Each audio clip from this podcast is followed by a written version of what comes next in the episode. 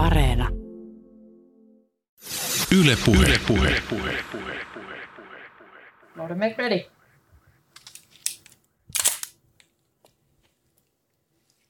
Are you ready? Stand by.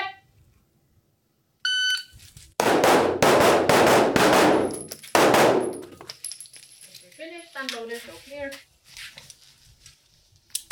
Lift clear, hammer down. Holster. Range is clear, aika 369. Yle Puheessa Juuso Pekkinen. Tässä jaksossa puhutaan practical-ammunnasta. Kyseessä on ampumaurheilulaji, jossa liikutaan ja ammutaan.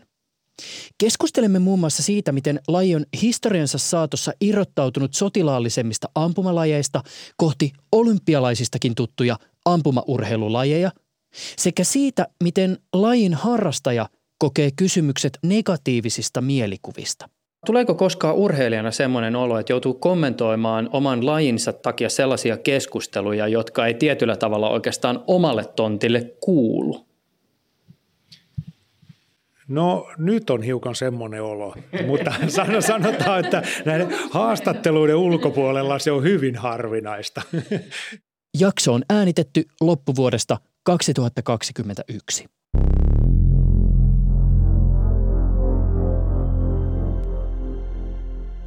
Astutaan sisään. Tervetuloa osuvalle. Eli nyt tullaan tänne ampumaradalle ja nyt kun ollaan ampumaradalla, niin minkälaisia asioita pitää muistaa? No ennen kaikkea turvallisuus. Se, että jos välillä ampuu vaikka ohi, niin se ei ole niin väliä, mutta kun ampuu ohi turvalliseen suuntaan, niin sitten sillä ei ole merkitystä. Että turvallisuus aseiden kanssa on se kaikkein A ja O.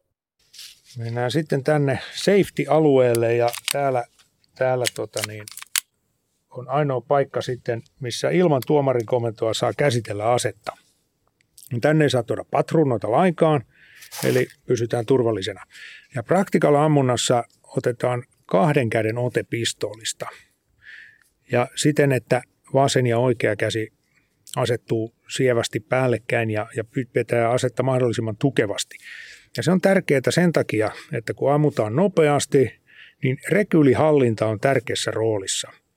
Että pystyy saamaan tarkkoja laukauksia, että aseesta täytyy pitää hyvin kiinni, jotta se ei hypi eikä pompi ja pystyy ampumaan nopeasti seuraavan tähdätyn laukauksen. Ja monta kertaa hyvässä otteessa se vasen käsi on vielä tärkeämmässä roolissa. Sitten riippuen vähän aseesta, niin kuin mulla on tässä tämmöinen open-luokan ase, mitä saa rakennella lähes vapaasti. Mulla on tässä suujarru pienentämässä rekyyliä ja sitten mulla on peukalotuki vasemman käden peukulle. Sitten mulla on lataushantaakit luistissa ja sitten mulla on punapiste tähtäin vielä päällä. Ja sitten mä oon epoksilla täyttänyt kahvaa, niin mä saan muotoilla kahvan niin, että mä saan mahdollisimman tukevan otteen molemmille käsille.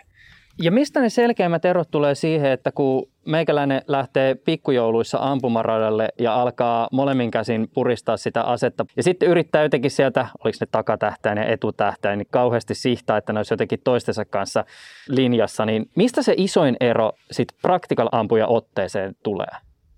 No se kaikkein isoin ero hyvän ja satunnaisen ampujan välillä tulee siitä, että miten painaa liipasinta. Koska nyt jos pannaan se kello käyntiin ja yritetään ottaa aikaa, että miten nopeasti ammutaan, niin se satunnainen ampuja rupeaa nyppimään liipasinta eikä se sitten enää osu mihinkään. Ja sitten tähtääminen menettää täysin merkityksensä. Ja, ja nyt siinä hyvässä otteessa oleellista on se, että se liipasin sormi pystyy toimimaan vapaasti ja, ja tota niin, ilman, että se ase heiluu, kun, kun painetaan liipasinta. Ja sitten nämä muut sormet oikeassa kädessä ja, ja vasen käsi kokonaisuutena keskittyy siihen rekyylihallintaan. Kertoisitko kuka olet? Mä oon Raine Peltokoski Vaasasta ja mä oon ampunut praktikalia yli 30 vuotta. Ja kolminkertainen Euroopan mestari? No muun muassa. Tai hetkonen, Niitä on muuten enemmänkin. on niitä enemmän. en mä muista. Niin, ja Suomen mestaruuksista ei varmaan kannata vielä edes puhua. No yli 30. Ja MM-kisoissakin pärjännyt aika kohtuullisesti. Mitä on joka kisoista. Tänään teemana meillä on liikkeestä ampuminen. Praktikalissa, kun on ratoja, missä on seiniä, tauluja ripoteltu sinne sun tänne, ja välillä taulut liikkuu ja välillä ne on, tai yleensä ne on paikallaan, mutta on myöskin liikkuvia tauluja. Ja suorituksesta otetaan aika. Ja sitten suorituksen jälkeen lasketaan pisteet ja pisteet jaetaan ajalla. Eli se, joka ampuu eniten pisteitä per sekunti, niin sitten se voittaa sen radan. Ja nyt me harjoitellaan sitä liikkeestä ampumista, koska se on ilman muuta nopeampaa kuin paikaltaan ampuminen ja sitten juokseminen siihen päälle. Niin se on nyt tämän harjoituksen teema tänään. Ja aluksi aloitetaan ihan perustreenillä, eli ihan vaan puhtaasti liikkeestä harjoitellaan pari kertaa ja sitten me tehdään rata ja simu, sitten simuloidaan sillä niin kuin tämmöistä kilpailutilannetta. Mikä toi on? Tämä on timeri ja tämä on se tuomarin apuväline, millä se aika mitataan. Ja tuomari antaa komentoja, are you ready, stand by, ja sitten lähti kello käyntiin. Ja tästä sitten ampuja saa, saa lähteä suorittamaan sitä rataa, eli stagea. Ja tämä on semmoinen laite, että tämä ottaa äänen paineesta kaikki ajat ylös sadasosa sekunnin tarkkuudella. Et jokainen laukaus jää tänne muistiin. Ja sadasosa sekunti on se ö, mitattava ajatarkkuus. Ja nyt ammutaan liikkeestä vasemmalta oikealle. Lähdetään täältä liikkeelle, pannaan siihen rikeliin ja lähdetään vaikka sen takaa näin. Ja äänimerkistä saa lähteä heti liikkeelle, ammutaan neljä taulua, siirrytään tänne oikealle ja esteen takaa ammutaan viimeinen taulu. Kymmenen laukausta, ihan perustreeni. Ja katsotaan ensin ensimmäinen kierros, että miten se menee ja sen jälkeen ruvetaan katsoa, mitä voisi parantaa. Nassi aloittaa.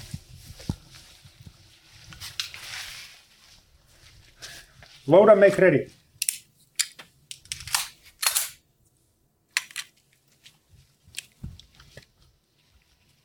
Are you ready? Stand by.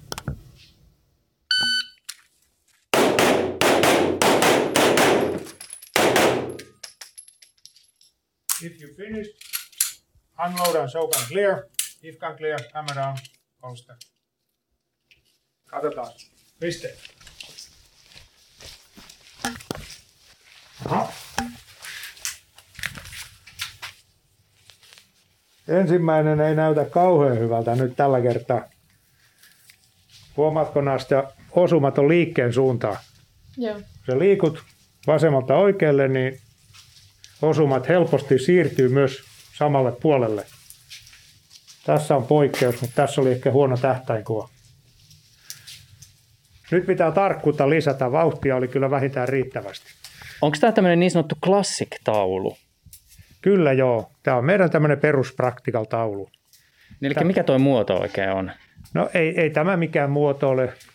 Se on, se on leikattu neljä, mutta tässä on kolme osuma-aluetta, niin sanottu A, C ja D kenttä, joista saa pisteitä sitten vähän aseesta riippuen eri tavalla.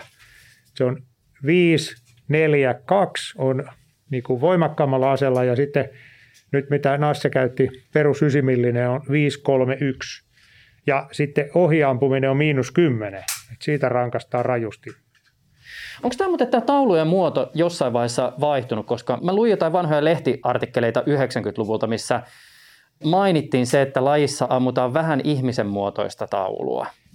Joo, no silloin kun minä aloitin 90, itse asiassa mä oon ampunut 80-luvulla ensimmäisen kilpailun, niin, niin silloin on ollut jo semmoinen vähän ihmisen muotoinen ja se, se on nyt sitten muuttunut urheilulajiksi aivan täysin, että niin kuin monella muullakin urheilumuodolla, niin tälläkin on so, sotilastausta toki. Mutta niin kuin keihääheitto vaikka esimerkkinä tai pesäpallo. Mutta tota, tämä on ihan puhdasta urheilua nykyään ja, ja kaikki maastoväriset vaatteet on esimerkiksi kielletty. Ja IPSC, eli International Practical Shooting Confederation, niin hyväksyttiin ihan juuri tässä hiljattain tänä syksynä, niin GAISFin täysjäseneksi, eli kansainvälinen urheiluliittojen tämmöinen kattojärjestö. Eli Global Association for International Sports Federations, niin se oli. Sieltä se akronyymi tulee.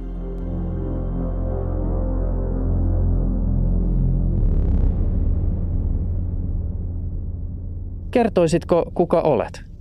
Mä oon Saara Nyyman. Mä oon harrastanut praktikalammuntaa vuodesta 2014 ja mä oon myös asealalla itse töissä, että on mulle silleen kovinkin tuttu juttu. Okei, mitä se tarkoittaa asealalla? Uh, mä oon aseliikkeessä toimistossa nykyäänkin, mutta aikaisemmin olin ihan asetiskillä siellä myymässä kivääreitä ja pistooleita. Miten ihminen päätyy myymään tämän tyyppistä gearia? No, se oli vähän sillä lailla, että harrastus vei mukanaan. Et mä ensin rupesin harrastamaan tätä lajia ja sitten sen jälkeen, kun mä olin vähän aikaa harrastanut, niin sitten mä tunsin tietysti jo paljon ihmisiä tältä alalta ja sitten mua pyydettiin töihin ja sitä kautta. Mikä on muuten asekaupoilla verrannollinen sama kuin autokaupoilla renkaan potkiminen? No sitähän on luonnollisesti paljon, koska aseiden saaminen, se on aikamoinen prosessi. Aselupapapereiden saaminen, niin sehän vaatii niin kuin, että se monta vuotta joudut harrastamaan ennen kuin sä saat luvan, joten renkaan potkintaa tapahtuu tosi paljon ja sitä, että niin kuin valmistaudutaan ja tutustutaan lajiin. Meinaan sitä, että sitten kun sä oot miettinyt, että nyt mä voisin hankkia tuommoisen aseen itselleni ja sitten ekan kerran saa kaupassa käteen, niin mikä on tavallaan niin kuin se eka, mitä sitten tehdään? No kivijalkaliikkeessä tietenkin luonnollista on se, että kun sä saat sen aseen käteen, niin se on se hienoin hetki, mutta tota, pistoolissa tietysti kaikki haluaa kokeilla laukaisua ja totta kai se kiväärissäkin on tärkeää, mutta kyllä mä oon huomannut, että pistoolin kanssa varsinkin niin asiakkaat haluaa räkätä sen aseen ja haluaa kokeilla sitä liipasinta. Mitä tarkoittaa räkkääminen? Se tarkoittaa tätä. Sä liikutat tätä luistia taaksepäin ja siitä kuuluu sitten semmoinen ääni, niin se on tavallaan se semmoinen, minkä kaikki on kuullut jossain leffoissa ja ne haluaa tietenkin kokeilla sitä sitten itse fyysisesti, että miltä se, miltä se tuntuu ja vaikuttaa. Onko meillä tässä nyt edessä siis sun kisaväline? Joo, eli mun kilpailuväline on pistooliluokassa, niin mä kilpailen open-pistoolilla. Ja tota, Tämä oli Raine tuossa jo jonkun verran kävikin läpi, mutta tässä on siis 9 millin pistooli, missä on piipun suulla kompensaattori. Ja tällä aamulla... Sulla on kullavärinen kompensaattori.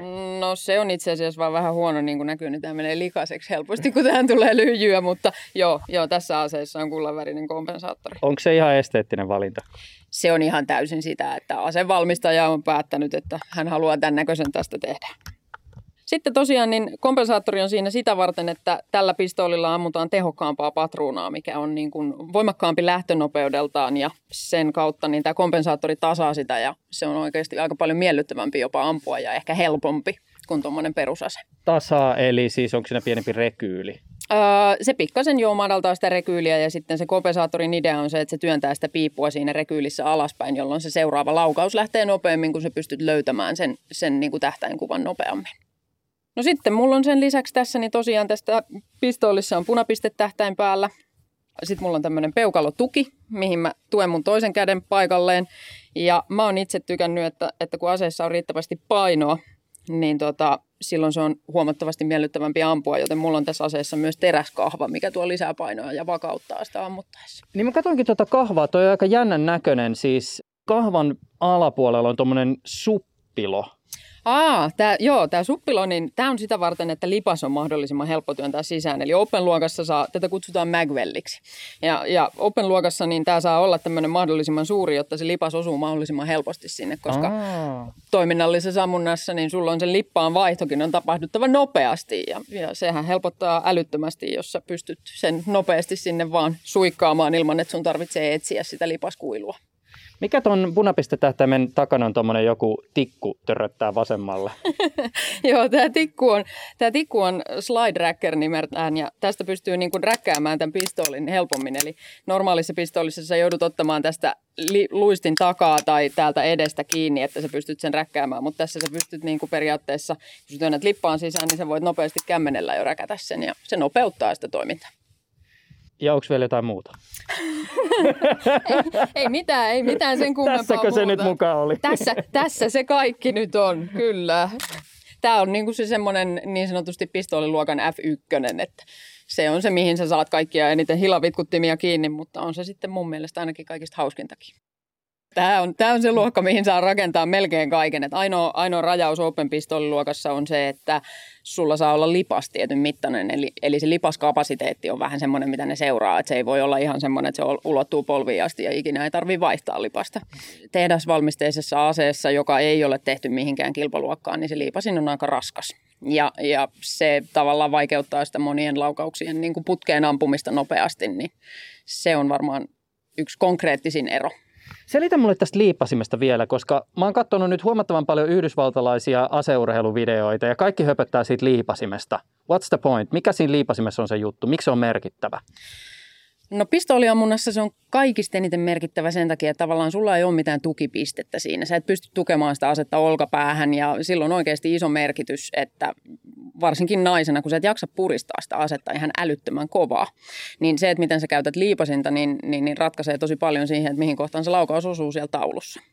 Toinen asia, mikä on, niin meidän lajissa on, on tärkeää, että ammutaan usea laukaus putkeen, yleensä kaksi laukausta per taulu ja, ja jotta sä pystyt resetoimaan sen aseen nopeasti, niin semmoinen liivosin kuin tässä mun omassa aseessa, mikä, mikä niin kuin tavallaan se resetti on ihan älyttömän lyhyt. Siitä kuuluu tuommoinen naks. Niin se on, se on ihan erilainen kuin semmoisessa tehdasaseessa, missä no mä lainaan tästä nyt vähän Lilianin asetta, me voidaan kurkata siitä, niin tämä on semmoinen niin sanottu tehdasase, niin tässä se sama liike, niin se on näin pitkä. Verrattuna sä näit sen, mitä mä äsken tein mun omalla pistoolilla, niin se, se kestää niin kuin jotain kymmenyksiä versus sitten tuolla aseella tietenkin, niin se on huomattavasti haastavampi ampua, koska sun täytyy osata liikuttaa sun sormea kevyesti, mutta silti niin kuin nopeasti, että se pystyt ampumaan seuraavan laukauksen. Tuossa tehdasaseessa tuo liipasin kuulosti samalta kuin semmoinen vähän niin kuin vanhempi perinteinen mekaaninen näppäimistö, ja sitten tuossa sun aseessa se kuulosti vähän samanlaiselta kuin semmoinen, onko se perhoskytkimellä varustettu näppäin? Juuri näin, juuri näin. Sitä mä just tarkoitin, että tämä mun pyssy on vähän semmoinen äh, pistooli F1 ja toi on sitten ehkä ralliauto. Ja nyt kiinnitin huomiota, kun sä pistit sen asevyöhön. Sulla onkin aika jännä toi kiinnityssydeemi. Ei ole mikään semmoinen leffoista tuttu ruskea nahkaa oleva elähtäneen etsivän, mikä toi on? Kotelo. Niin, kotelo. Joo. Tämä pitää täysin paikkansa. Ne kaikki, sanotaan, että kun on asealalla töissä ja harrastaa kilpaammuntaa, niin elokuvien katsominen muuttuu huomattavasti erilaiseksi. Kaikki aseen käsittely ja kaikki me muuttuu, niin kuin se, se seuraat ihan eri lailla sitä asiaa. Mutta tämä kotelo on tämmöinen pikavetokotelo ja tämä on praktikalissa erittäin suosittu. Melkein kaikilla on tämmöinen. Niin, siis siinähän ei ole käytännössä siis mitään sen aseen ympärillä, vaan se, siinä on joku, mi, mi, miten se niinku skulaa? Joo, tämän idea on se, että täällä on lukko, täällä takana. Ja tota, siitä lukosta kun nostaa ylös, niin periaatteessa sä saat sen, nyt mä katson, että tuolla ei ole ketään edessä, niin turvalliseen suuntaan nostan tänne. Eli periaatteessa saat sen nostettua tästä niin kuin ihan vetämällä. Tämä lähtee ihan tästä irti näin. Sun ei tarvitse pujotella sitä pistoolia irti mitenkään. Ja se nopeuttaa tietysti sitä ekaa laukausta. Kuinka usein sulta kysytään sitä, että no, kuinka nopeasti sä vedät? No tota, jos nyt sanotaan tällä ihan henkilökohtaisesti rehellisesti, että pitäisi vetää paljon nopeammin. Jep, mutta tota, kyllä se oikeasti niin kun siis riippuu tietysti riippuu siitä, että kuinka kaukana se taulu on. Et jos taulu on tosi lähellä, niin se voi olla alle sekunnin, ja jos taulu on niin kuin tästä 25 metristä, niin sit se on vähän yli sekunnin. Se vielä muuten täytyy kysyä, kun viittasin noihin amerikkalaisiin ase urheiluvideoihin, joita mä oon katsonut. Ei liity mitenkään tähän, mutta mä mietin sitä, että onko se, minkä takia niissä kaikissa soi rokki? Mä en tiedä. Mä en osaa vastata tuohon kysymykseen. Se on mun mielestä ihan yhtä hämmentävää.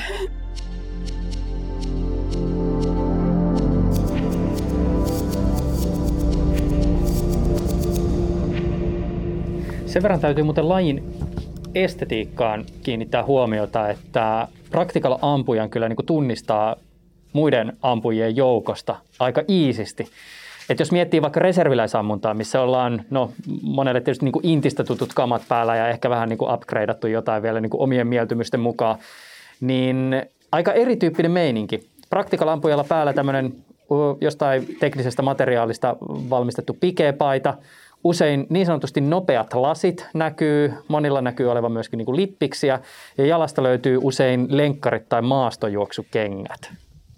Kyllä juuri näin, että tuossahan pitää varusteet olla semmoiset, että mahdollisimman vähän häiritsee suoritusta ja semmoinen lämpöisellä kesäkelillä tekninen paita, joka ei häiritse, vaikka on vähän hiestä märkä, niin se on, se on hyvä ja aika monella on myöskin sponsori merkkejä sitten ää, tuota niin, paidat täynnä. Paidat on yleensä aika värikkäitä.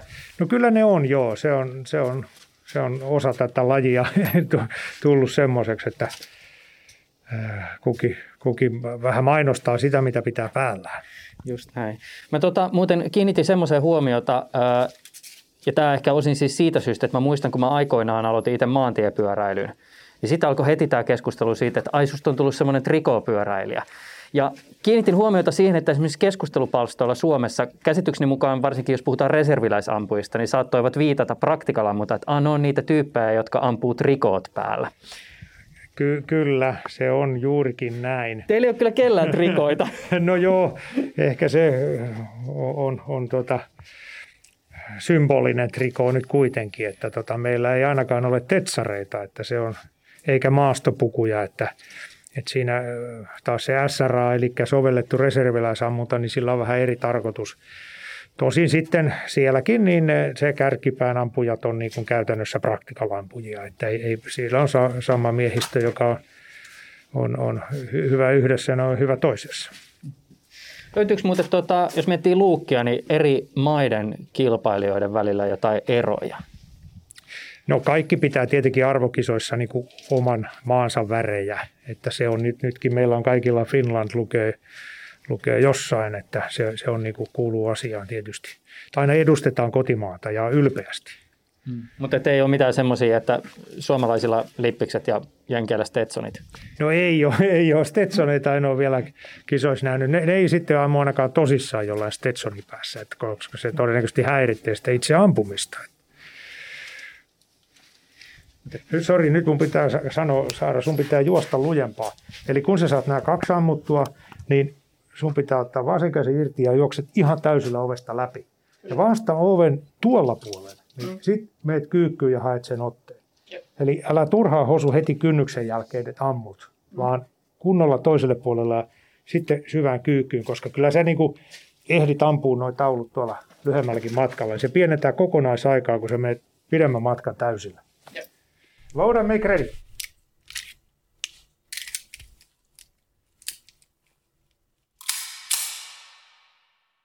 Täällä paikan päällä on siis Suomen Practical-ammunnan naisten maajoukkueen edustusta. Varmaan voitaisiin puhua myös IPC, mikä se oli IP? IPSC. IPSC-ammunnasta, mutta Practical-ammunta varmaan kavereiden kesken on ihan fine. Kyllä. Meidän maajoukkue määräytyy sen mukaan, että, että ketkä kilpailuissa parhaiten pärjää. Ja meidän niin kuin, lajiliitto päättää sitten ne, ketkä maajoukkueeseen niin kuin, valitaan ja lähetetään. Mutta tämä Rainen ja meidän tässä pitämä juttu on maajoukkueen valmennus. Ja meidät on valittu karsintojen perusteella mukaan tähän, että ketkä on olleet riittävän kyvykkäitä selviytymään Rainen opastuksesta. Meillä on aika perinteisesti ollut niin, että miehet pärjää ihan maailman huipulla kiväärissä ja haulikossa loistavasti. Ja naiset ei nyt ihan vielä ole siellä, että siinä on niin jenkit ja venäläiset on ollut edellä.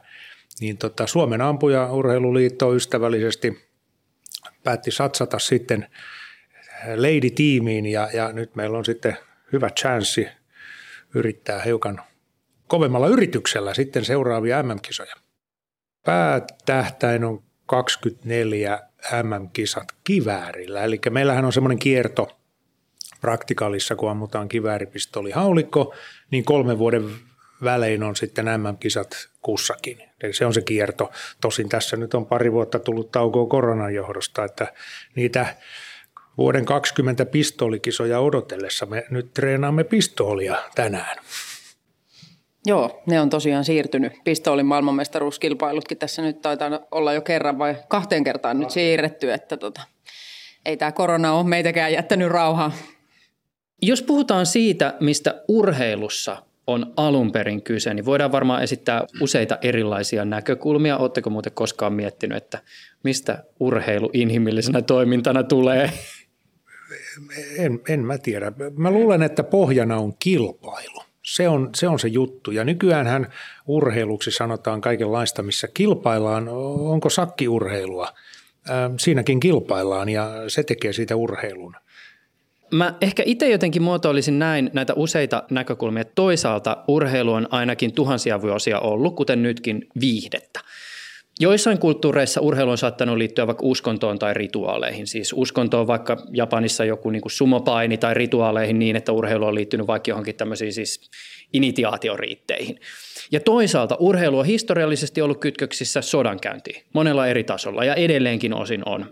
Mutta tietysti urheilu ja urheileminen on aika kaukana varsinaisesta sodasta. Vaikkapa paini molskilla, se on aika eri asia kuin lähitaistelu. Toisaalta, jos me ajatellaan janaa, niin janan toisessa päässä on se käsikähmä ja sitten toisessa paini urheiluna, niin siinä välissä on kyllä varmaan todennäköisesti jotain, vaikkapa jotain siis tyyli vapaaottelun kaltaisia lajeja. Jos me ajattelemme, että erilaisilla ampumaurheilun muodoilla on jonkinlainen suhde sodankäyntiin, niin mä oon ainakin itse näkevinäni seuraavanlaisen janan. Ajatellaan, että meillä on siellä toisessa päässä se sodankäynti, josta sitten varsinainen ampumaurheilu lähtee kehittymään. Ehkä siinä jossain vaiheessa tulee se sotilaallinen harjoittelu, ja kun me tullaan urheilun piiriin, niin aletaan Suomessa puhua ehkä sovelletusta reserviläisammunnasta. Ja mä laitan sen aika lähelle nyt sitä janan alkupäätä siitä syystä, että lajina se Suomessa kytkeytyy aika vahvasti esimerkiksi maanpuolustuksen organisaatioihin. Tämän liepeillä on ehkä nämä tällaiset viime vuosina paljon näkyvyyttä saaneet SRA-henkiset, usein tuontitavarna Jenkeistä tulleet vaikkapa ampumatapahtumat, jossa osallistujat pukeutuu maastoasuihin, taisteluliiveihin ja kypäriin, ja joissa heitellään ampumisen lisäksi kahvakuulaa ja rahataan damminukkeja ja sitten ammutaan vyötäröä myöten jääkulmassa vedessä. Saatteko ajatuksesta kiinni ja voisiko ehkä esittää sellaisen väitteen, että näiden edellä mainittujen jälkeen aletaan tulla janalla ehkä sille sektorille, johon Practical istuu? No lähes kaikkien urheilulajien historiahan on jollain tavalla sotilaallinen, vaikka maraton juoksu. Ja että puhumattakaan nyt jousiammunta on jo niin kuin todella lähellä siihen verrattuna ja, ja keihäänheitto. Ää, ja totta kai kaikki ammunta on, on, on tavallaan sieltä lähtöisin se, se ajatus ja myöskin praktikalissa, että se on niin kuin 50-luvulta kehitetty, 50-luvulla tämä, tämä niin kuin harjoitusmuodoksi – mutta kyllä nykypraktikaal on ihan puhdasta kilpailua. Ja siinä on säännöt, jotka nimenomaan korostaa sitä, että se on urheilua ja se on niin tarkasti mitattavissa. Siinä, siinä on niin aika ja osumat, joilla pelataan. Ja siinä ei ole mitään tämmöisiä urheilullisia suorituksia, vaikka se nyt ehkä urheilua on kahvakullan heitto, siitä ei ole epäilystäkään, että ei siinä tule hiki, mutta tota, meillä ei ole semmoista niin ylimääräistä showta siinä eh, mukana, mitä hyvin, hyvin jotain pientä saattaa olla stagella, mutta kyllä me ollaan hyvin lähellä semmoista ehm, standardoitua urheilua, väittäisin näin. Joo, se reserviläisammunta on ehkä enempi semmoinen, oot ihan oikeassa, se on lähempänä sitä niin kuin, jos se nyt voi sanoa sitten, reserviläistoiminta on niin kuin, no, maanpuolustusta jollain tasolla kyllä. Mutta tota noin, niin Practical on sinällään eriyttänyt itsensä siitä, että meillähän on niin kuin taulut vaihdettu sellaisia, että ne ei ole ihmisfiguureita ja, ja, ja kaikki säännöt ja muut niin kuin estää esimerkiksi, että kamon vaatteita ei saa käyttää Practical-ammunnassa. Sulla ei saa olla esimerkiksi maastopukua päällä, kun sä tuut ampumaan, että on haluttu niin kuin pitää puhtaasti urheilulajina, ei militaristisena lajina. Mä oon käsittänyt, että tietysti esimerkiksi reserviläisammunnan piiristä ja toki praktikaalammunnan piiristä löytyy ihmisiä, jotka harrastaa vähän kaikkea ja jotkut käy myös näissä vähän jenkkihenkisemmissäkin tapahtumissa. No, mutta olen ollut pikkasen aistivina niin, että kyllähän tämmöistä niin kuin ainakin vähintään leikkimielistä kisailua eri lajien välillä saattaa olla, että just reserviläisampujat puhuu trikoampujista, kun ne viittaa practical-ampujiin ja varmaan teilläkin on jotain puhetta reserviläisampujista. No joo, kyllä. Meillä on semmoinen käsite kuin ressutupla on, on, on hyvin yleinen ja se tarkoittaa sitä, että ammutaan kaksi kertaa nopeasti tähtäämättä lainkaan ja meillä se ei niin kuin kovin pitkälle pötkitä sillä, että kyllä mä ainakin pyrin opettamaan tähtäämistä, että me myöskin osutaan se tupla. Praktikal on enemmän niin kuin urheilulaji sillä lailla, että se on aina tapahtuu semmoisella tietyllä radalla, urheiluradalla.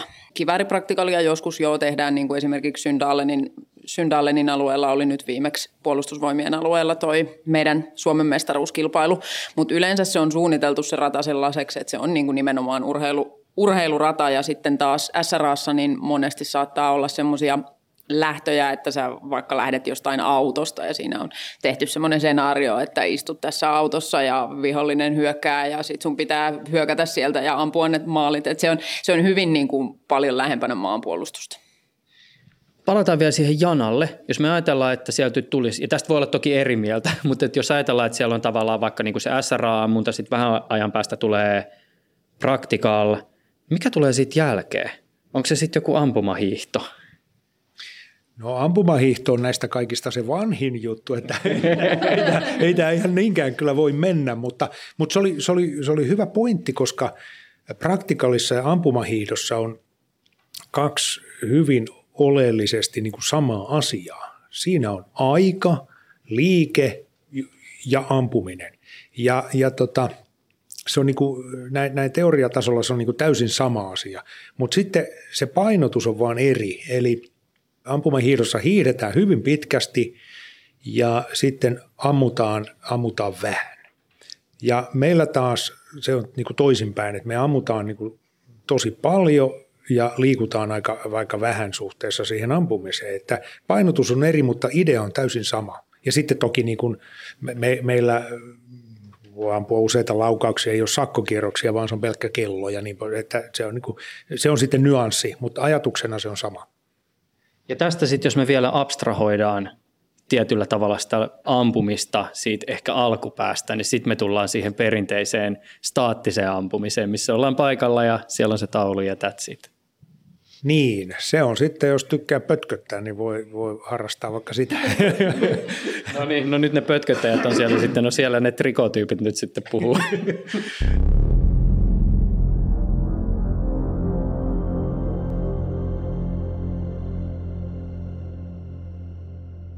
tietysti tämmöiset niin hypyt puhtaan urheilun ja puhtaan viihteen välillä on vähän vaarallisia, mutta tässä on nyt ehkä tietty peruste, minkä takia nostan tämän esille. Käsitykseni mukaan esimerkiksi Keanu Reevesin tähdittämät John Wick-elokuvat on ampumaurheilupiireissä ainakin Yhdysvalloissa aika arvostettuja tai mielenkiinnon kohteena siitä syystä, että näitä elokuvia varten Keanu Reeves on harjoitellut yhden aika menestyneen yhdysvaltalaisen practical-ampujan kanssa.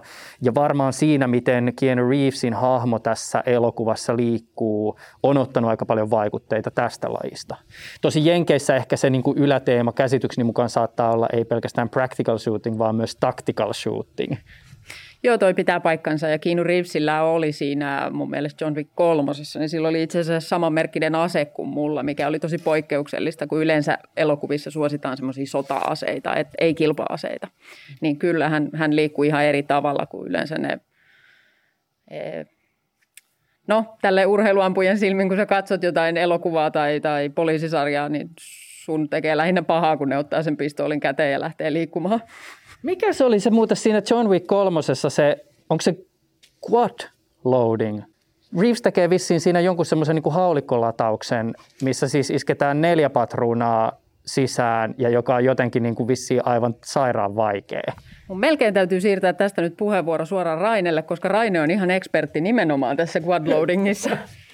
No joo, tämä, tämä tota quadload on joskus siitä sanottu myöskin Finnish quadloadiksi, eli se on Suomessa keksitty juttu. Ja tämä ei suinkaan ole ainoa Suomessa keksitty juttu praktikalamunna ampunna ammuntaan liittyen, mutta tämä juttu on tosiaan, että siitä nyt rupeaa olla jo kymmenen vuotta aikaa, niin, niin Suomessa ensimmäisenä Jani Lehtonen Loimalta rupesi lataamaan neljää paukkua kerralla. Eli otetaan vyöltä neljä kerralla aseeseen ja sitten, sitten siitä ladataan. Ja verrattuna siihen, että laittaa yhtä kerralla, niin ero on ihan valtava. Ja tota, se edellyttää, että asetta niin kuin modifioidaan rajusti. Eli sitten ihan vaan rälläkkä käteen ja rupeat leikkaamaan alumiinia ja se, se menee niin kuin jonkun silmissä se ase menee täysin pilalle, mutta tota, se on tänä päivänä täysin valtavirtaa mutta si- siihen aikaan niin ei oikeastaan kuin suomalaiset vaan. Ja sit, nyt, nyt kaikki osaa sen. Jopa Kiinu Reeves. Raine Peltokoski, kertoisitko hieman vielä siitä, että mitä kaikkea sä oot siis sun uralla ehtinyt tekemään? Eikö sä ole ampunut suurin piirtein, siis kisannut suurin piirtein 80-luvulta asti? Joo, ensimmäinen kisa oli vuonna 1989, joo. Ja oliko se niin, että, että sulla oli ensin pitkään pistooli ja haulikko se sun juttu, kunnes aloit keskittyä nimenomaan kivääriin? No joo, pistolilla, haulikolla aloitin kyllä ja tota, sitten jo kiväärin otin suht myöhään. Ja kivääri näistä itse asiassa on kaikkein tuorein laji. Eli ennen kuin Suomessakin järjestettiin pitkään niin sanottuja kiväärikisoja niin kuin yhdeksänmillisellä karbiineilla, joka nyt ei tänä päivänä sillä tee niin kuin yhtään mitään, kun puhutaan kivääristä. Että joskus 90-luvun kiväärikisat, niin ei ne ollut oikeita kivärikisoja. Että, että sen mä aloitin niin kuin viimeisenä näistä. Ja nyt, nyt meillä on se karbiinikisat niin kuin erikseen, että meillä on tullut niin kuin neljäs luokka vielä ysimillinen karpiini siihen, siihen rinnalle. Mutta joo, kaikkea olen ampunut ja kaikki ovat varsin mukavia lajeja. Ja sitten painotus riippuu aina vähän siitä, että mikä on niin kuin kierto MM-kisoissa, että mihin sitä ollaan niin kuin seuraavaksi tähtäämässä. Pistolissa mulla oli aika pitkä paussi välillä, että ei vaan riittänyt rahkeet ihan kaikkeen. Niin tota, kiväärihaulikko on ollut niin kuin se pääpainopiste tuossa viimeisten 15 vuoden aikana. Mutta liittyykö siihen pistooliin vielä joku semmoinen, että sä pidit yli vuoden praikkia ja sitten kun sä kävit SM-kisoissa, niin sä voitit kultaa? Vai muistanko ihan väärin? No se oli pieni liiottelu molempiin suuntiin. Breikki oli huomattavasti pitempi, oliko se kahdeksan, yhdeksän vuotta, mä en edes muista, ja sitten mä olin toinen, kun mä menin mukaan. Että tota, mutta ei se nyt kauas heittänyt. Minkä takia alun perin ampumaurheilu? Siis miten sä päädyit ylipäätänsä ampumaan?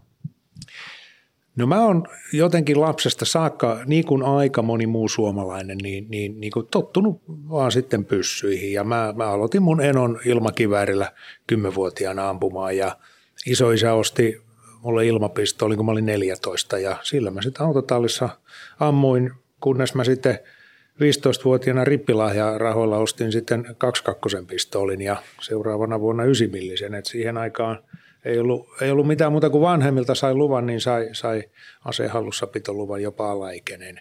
Et se oli hiukan helpompaa, mutta maailma on muuttunut. Silloin 80-luvulla niin kuin aseet oli ikään kuin tavallisempia ja ei, ei mulle ollut mitään tuskaa ottaa niin kuin kiväärikotelo selkää ja mennä linja-autolla isovanhempien luokse maalle. Mutta tänä päivänä se voisi kiinnittää enemmän huomiota – että vähän täytyy niin kuin, ehkä niin kuin piilotella enemmän, tai piilotella väärä sana, mutta, mutta se on niin kuin, aseiden kanssa on tehty paljon tyhmyyksiä enemmän ja se on sitten vaikuttanut yleiseen ilmapiiriin ja, ja, ja ihmiset on niin kuin herkempiä sitten aseiden kanssa ylipäätään. Kyllä semmoinen negatiivinen julkisuus on ehkä yleisempää nyt kuin mitä se oli aikaisemmin, että – että se oli niin kuin lähempänä jokapäiväistä elämää aseet. Niin kuin yhteiskunta on muuttunut, ihmiset muuttanut kaupunkiin ja muuta ihan siis tämmöisistä syistä. Mutta sitten totta kai on myöskin aseiden väärinkäyttöä ja kaiken maailman ääriilmiöt on niin kuin lisääntynyt. Jos mä nyt puhun tästä 30 vuoden tähtäimellä, niin ilman muuta maailma on muuttunut. Se on niin kuin, eikä se ole mennyt parempaan suuntaan. Mutta tässäkin asiassa ehkä vielä tämmöinen, minkä sä sanoit tuossa, että, että tosi monelle suomalaisille aseet on toki tuttuja. Ja mehän tiedetään tilastoista, siis suomalaisilla on paljon aseita, suomalaiset käyttää paljon aseita esimerkiksi metsästämiseen ja harrastamiseen, mutta ainakin oma mutu on semmoinen, että tämä on taas yksi niitä asioita, mitkä tietyllä tavalla jakaa. Et meillä on niin selvästi ihmiset, joilla on joku suhde aseisiin, jotka esimerkiksi harrastaa aseita. Aseet on normaaleja esineitä tietyllä tavalla tai no ei nyt ihan normaaleja esineitä, mutta että, että niitä on ympärillä. Ja sitten on ihmisiä, jotka hädintuskin tuntee ketään kelloaseita ja suhtautuminen aseisiin väittäisin, nyt mä puhun omasta kokemuksesta, on aika paljon kriittisempi.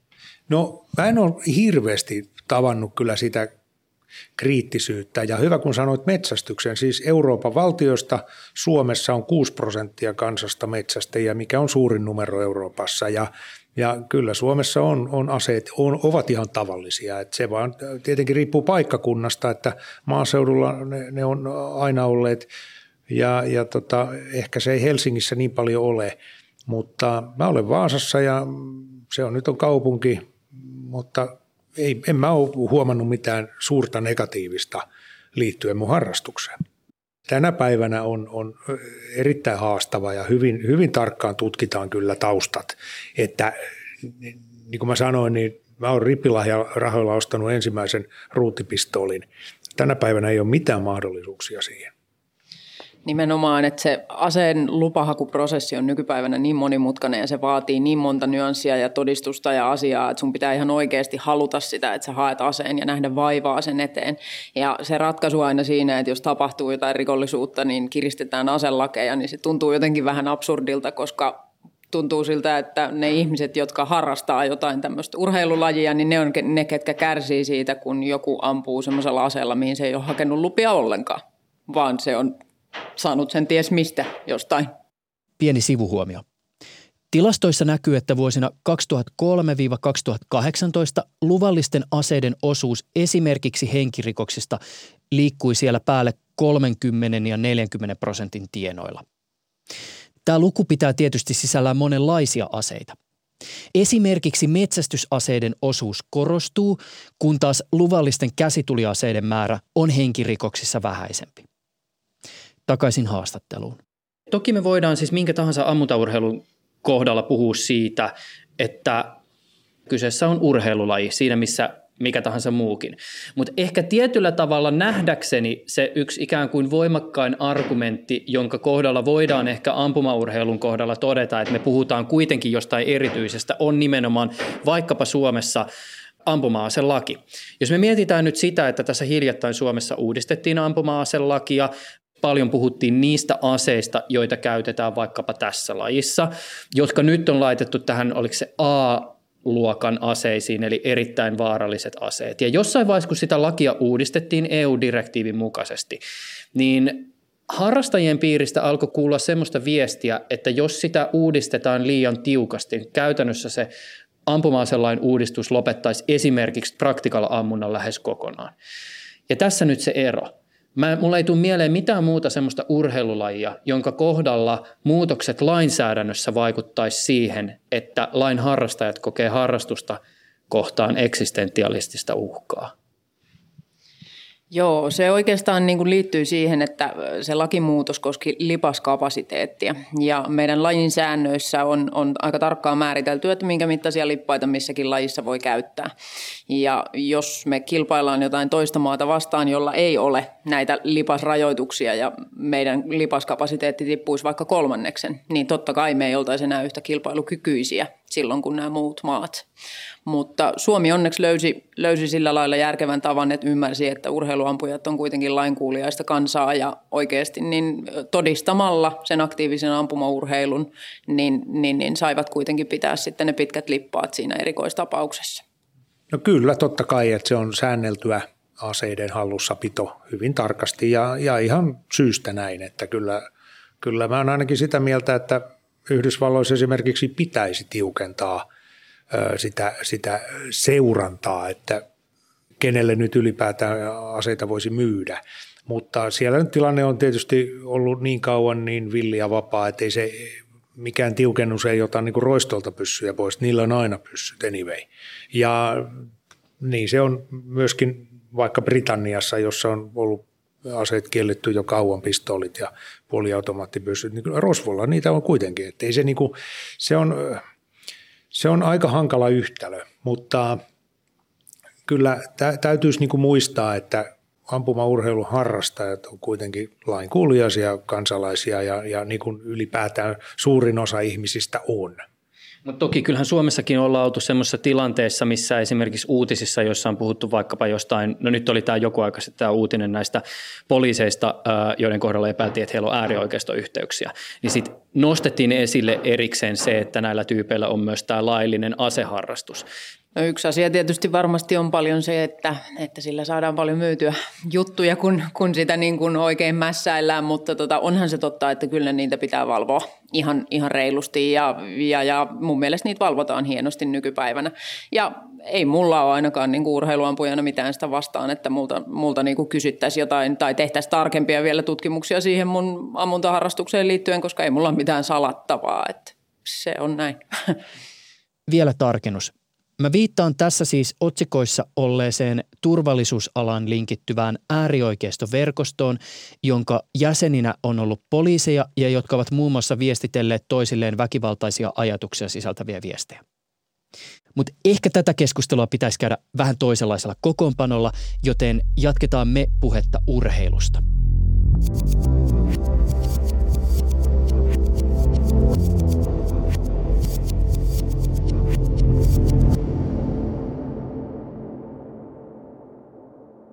Kuvitellaan, että kisa-aamu, sä heräät, mitä tapahtuu? Kisa-aamu alkaa sillä lailla, että mulla on kaikki laitettu valmiiksi. Eli se alkoi jo ihan edellisenä iltana. Mä vihaan kisa-aamuna sitä, että mulla tulee kaos. Että mä en löydä jotain tavaraa tai mä joudun etsimään jotain tavaraa. Mä huomaan, että se jännitys kuitenkin vaikuttaa. Ja jännitystä pitää olla aina kisa-aamuna. Jännitys vaikuttaa muuhun sillä lailla, että mä en ole yhtä kärsivällinen kuin normaalisti. Joten mä haluan, että joka ikinen tavara on valmiina pakattuna omalla paikallaan ja mulla on tasan tarkkaan joka ikinen aamupala-asia ja systeemi, minkä vaan voi laittaa valmiiksi, on valmiina. Mitä sä oot laittanut edellisenä iltana valmiiksi? No ensinnäkin aseen huoltaminen. Mä kilpailen Open-luokassa ja Open-luokka, niin kuin sanoin, niin on pistooliammuna nämä fykkönen ja siinä ne oikeasti ne huoltotoimet on tosi tärkeät. Se pistooli pitää olla viimeisen päälle huolettu, puhdistettu, ramppi kiilotettu, kaikki patruunat pitää olla tulkattu, mitään et voi jättää sattuman varaan. Ja se on yksi osa tätä lajia, että jos sä oikeasti jätät ne esivalmistelut tekemättä, niin se voi rankasta sua tosi pahasti. Tietenkin aseen huoltoon ja tuollaiseen menee hirveä määrä aikaa. Ne mä aina pakkaan kaikki valmiiksi ja laitan valmiiksi. Mutta sitten sen lisäksi niin ihan kaikki eväitä myöten, tiedätkö mitkä kengät mä laitan jalkaan, aivan kaikki. Kaikki on niin kuin pakattu valmiiksi, ettei mun tarvii miettiä yhtään mitään sitten aamulla enää. Mulla on ne mun tulkatut patruunat, mulla on lippaat, mulla on semmoinen lippaan täyttä laite, millä mä säästän mun ranteita siellä kisoissa. Suojalasit, kuulosuojaimet, perusasiat mulla on aina siellä kassissa mukana. Ja sitten tietenkin kun kiväärillä ammutaan, niin siinä sitä tavaraa on ihan älyttömästi. Että sulla on se kivääri, sitten sulla on lippaat, patruunat, sitten sulla on pipodit, kaikki ja niitä on eri mittaisia, niitä ampumatukia, mitä sä voit käyttää. Sulla on hanska toiseen käteen, mitä sä käytät. Sulla on erilaisia kahvoja, mitä sä voit kiinnittää siihen aseeseen kesken suorituksen ja ottaa pois riippuen siitä stagesta. Ja sitä tavaraa on ihan älytön määrä. Polvisuojat, kyynärsuojat, ne on, ne on oltava aina ehdottomasti mukana, ei siitä muuten mitään tule. Sä oot lähdössä himasta, mm. sulla on kamat kasassa, mitä sitten? Kun mä oon lähdössä kotoota, niin mun mies myös harrastaa praktikalammuntaa ja hän on oppinut sen, että tässä sitä oppii niin kuin ihmiset toisistaan, että hän, hän tietää ihan tasan tarkkaan, että kilpa-aamuna niin on aivan turha ruveta yrittämään mitään monimutkaista dialogia käymään mun kanssa läpi siinä, että silloin ei paljon puhuta, että ne tavarat laitetaan nippuun ja sitten kun ollaan siellä autossa ja ollaan aikataulussa ja mä katson kelloa, että no niin, nyt on kaikki hyvin, niin mä saatan sitten olla, että no, mikä fiilis, ja sitten sen jälkeen voi puhua, mutta sitä ennen ei kannata. Yleensä sitten, varsinkin jos mä oon yksinään, niin mä koitan itseni motivoida siihen tulevaan päivään. Rainen tapauksessa hän on semmoinen konkari, että hän pystyy niin kuin käymään siinä kilpailun aikana jo läpi sitä, että kuka sen kisan voittaa ja jakaa niitä pisteitä ja todennäköisyyksiä ja pitääkö tässä puskea vai eikö pidä. Ja mulla on sitten taas toisenlainen tapa, että mä oon hyvin tasainen yleensä niissä ampumasuorituksissa – Mä teen vähän virheitä, mä otan riskejä tarvittaessa, mutta en ehkä ihan niin voimallisesti. Ja tota, mun se koko ideologia perustuu siihen, että mä teen semmoisen tasaisen vahvan suorituksen ja teen sen, minkä mä osaan. Mä en usko siihen, että siellä pystyy tekemään mitään taikatemppuja siellä kilpapäivän aikana, vaan sä pystyt olemaan tasan just niin hyvä kuin mitä sä oot itse harjoitellut koska mä olen tämmöinen sosiaalinen hahmo, niin tässä on juuri se syy, minkä takia mä valmistaudun kaikkeen valmiiksi. Sen lisäksi, että sä oot töissä asealalla, niin varsinkin Suomessa ne kisapäivät on sitä, että joku tulee kysyä sulta jotain. Sun keskittyminen menee täysin siihen, ja jos ei sulla ole joka ikinen asia valmiina, niin sul voi tulla tosi kiire. Ja sitten kun sul tulee kiire, sul tulee kaoottinen tilanne ennen sitä suoritusta, ja se ei ole koskaan hyvä. Että sitä ei kannata ajaa itseään siihen pisteeseen. Mitä sä teet siellä kisapaikalla vielä ennen kun mennään tekemään stagea? Ihan ennen, ennen kuin mä teen mitään, niin on, että mä käyn vielä ne kaikki laitteet läpi. Kaikki on kunnossa. Mä menen sinne aseen käsittelyalueelle. Mä katson, että siinä aseessa on varmasti niin kuin tähtäimissä on paristot kunnossa ja, ja kaikki toimii ja mä vielä saatan lisätä pikkasen öljyä, koska öljy on aina hyvästä pyssyyn ja, ja tota, katsoa, että se ase on ensin kunnossa. Mä katson, että lippaat on täynnä ja kaikki asiat on niin kuin sillä mallilla, että mä olisin valmis periaatteessa siihen suoritukseen ja sen jälkeen mä vasta keskityn muuhun. Kuinka kauan kisoissa joutuu yleensä odottaa? Onko paljon venailua? On, riippuen kilpailusta. Että on olemassa, Virossa esimerkiksi ne järjestää semmoisia kilpailuja, että siellä niin kuin ammutaan ja täytetään lippaita ja ammutaan ja täytetään lippaita, mutta oikeasti kaikki arvokisat, isommat kisat, MM-kisat, niin se perustuu nimenomaan siihen. Ja tässä tulee just sit se myös se itsensä tankkaamispuoli mukaan. Eli sulla pitää olla eväitä ja juotavaa mukana siellä, jotta sä pysyt hereillä sen koko päivän. Sä opit aika nopeasti, se pyörii tietyssä järjestyksessä se teidän ampumaryhmä, että kenen vuoro on milloinkin. Ja kun sä opit, että kenen jälkeen sä ammut, niin yleensä siinä kohtaa, kun se mua edeltävä ampuja menee ampumaan, niin sit mä vetäydyn siihen aika lähelle sitä niin kuin stagea ja sit käyn päässä niistä mun omaa suunnitelmaa läpi, ettei se pääse katoamaan. Ja joku vielä sitten huutelee sieltä yleisesti. Mä tiedän, että sä oot menossa sinne, mutta tota, voisin vielä kysynyt sillä että onko se kompensaattori, mitä te myytte, niin hyvä? Nyt sä pääsit siihen asian ytimeen. Ne huutaa sieltä, että onko teillä muuten hyllyssä pikku pistoolin alle? Ja...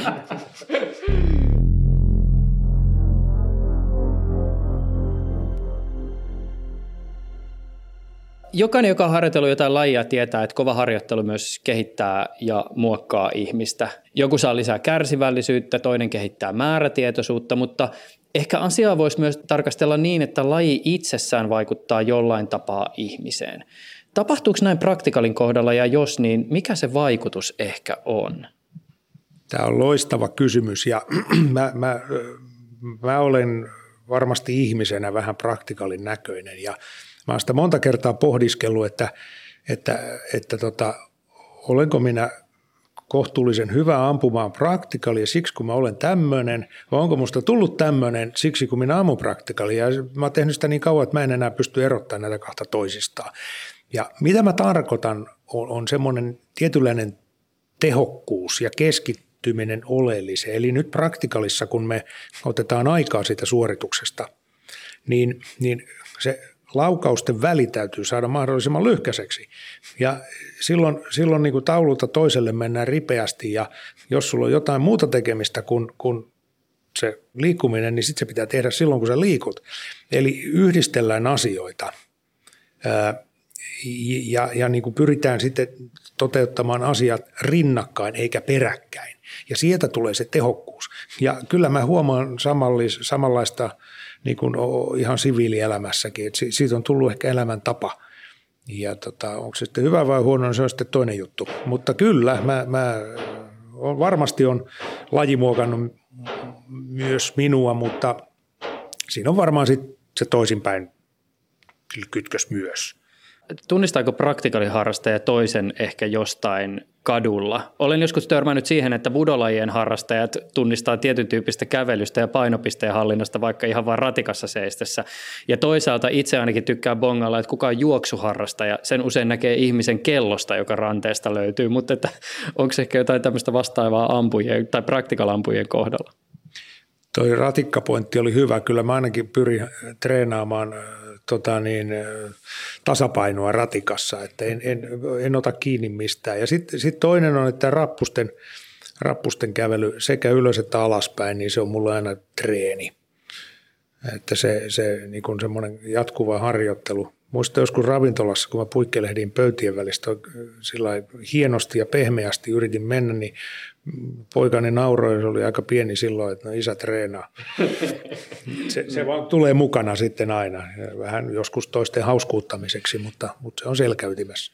Ihan mä Eeva Wallströmin jotain äänikirjaa kuuntelin ja siinä hän puhuu siitä, kuinka, kuinka ihmiset lähtee pikkujouluihin tai illanviettoihin tai jotain, niin kyllä mä huomaan niitäkin, että mä tosi useasti saatan vastata, että en mä lähde, koska mulla hakkaa takaraivossa, että vitsi, että mun pitäisi sunnuntai mennä ampumaradalle, koska koska se on vapaa päivä ja silloin sinne pääsis.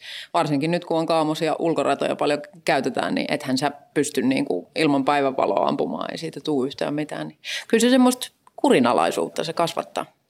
Minkälaista henkistä puolta ampujalta huipputasolla edellytetään?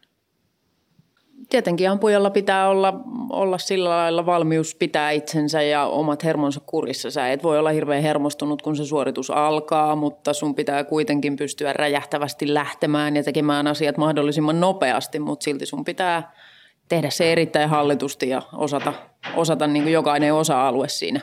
Tuota, mulla ei ole kikkaviitosia tähän, että kyllä se on, se, on tota se keskittyminen nimenomaan siihen, siihen kuhunkin stageen eli rataan, mitä ammutaan. Se on se kaiken A ja O ja jos, jos, jos sitä niin kuin päässään kertaa ja kertaa ja kertaa ennen suoritusta, niin sulla ei ole sitä aikaa mihinkään muuhun. Että niin kuin siinä suljetaan pois kaikki, kaikki muu, mutta kyllä mä tota, uran varrelle mahtuu kaikenlaista ja, ja mä, mä muistan ensimmäisen kivääri Euroopan mestaruuskisojen kolmepäiväiset kilpailut, niin se tota, viimeinen yö, kun mä olin, mä olin kisan johdossa, niin, enhän mä niin kuin saanut nukuttua. Että mä niin kuin, se, se puoli horros, mitä mä muutaman tunnin siinä olin, niin, niin mä näin unta voitosta ja, ja kyllä se, kyllä se oli, se oli niin kuin huonoin idea, minkä mä saatoin tehdä, mutta en, en mä niin kuin pystynyt hallitsemaan sitä ja siitä tuli ongelma. Kyllä mä nyt säkällä vähän voitin vissiin kuitenkin, mutta en suinkaan sen, sen ansiosta, että mä ajattelin sitä ennakkoa. Kyllä se, se oli vaikea paikka, että, mutta onneksi siitä on pitkään jotain on oppinut.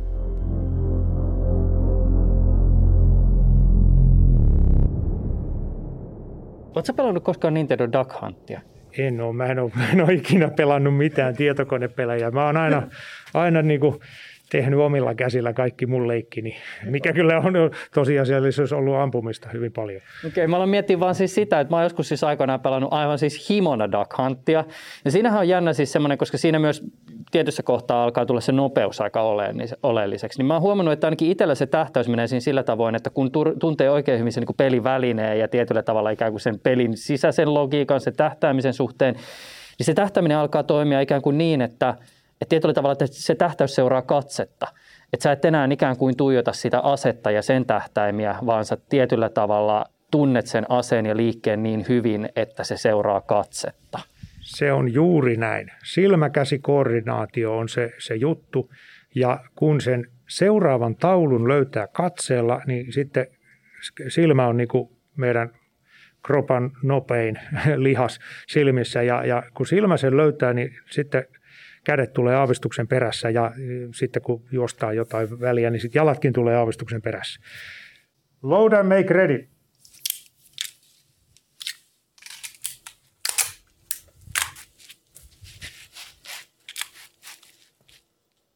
Are you ready?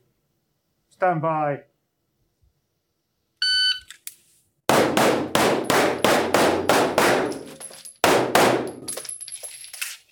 You finish unload the show can clear.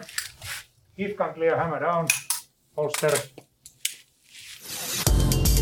Ylepuheessa Juuso Pekkinen. Ohjelman tuottajana toimii Sami Hahtala. Ensi kertaan.